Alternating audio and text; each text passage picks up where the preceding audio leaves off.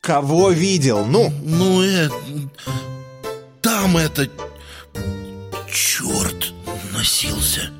алкогольные миражи. Ты все-таки мне не веришь? Не веришь, да? Острых зубов оказалось даже больше, чем он думал. Черт с такими челюстями мог запросто перегрызть ствол векового дерева.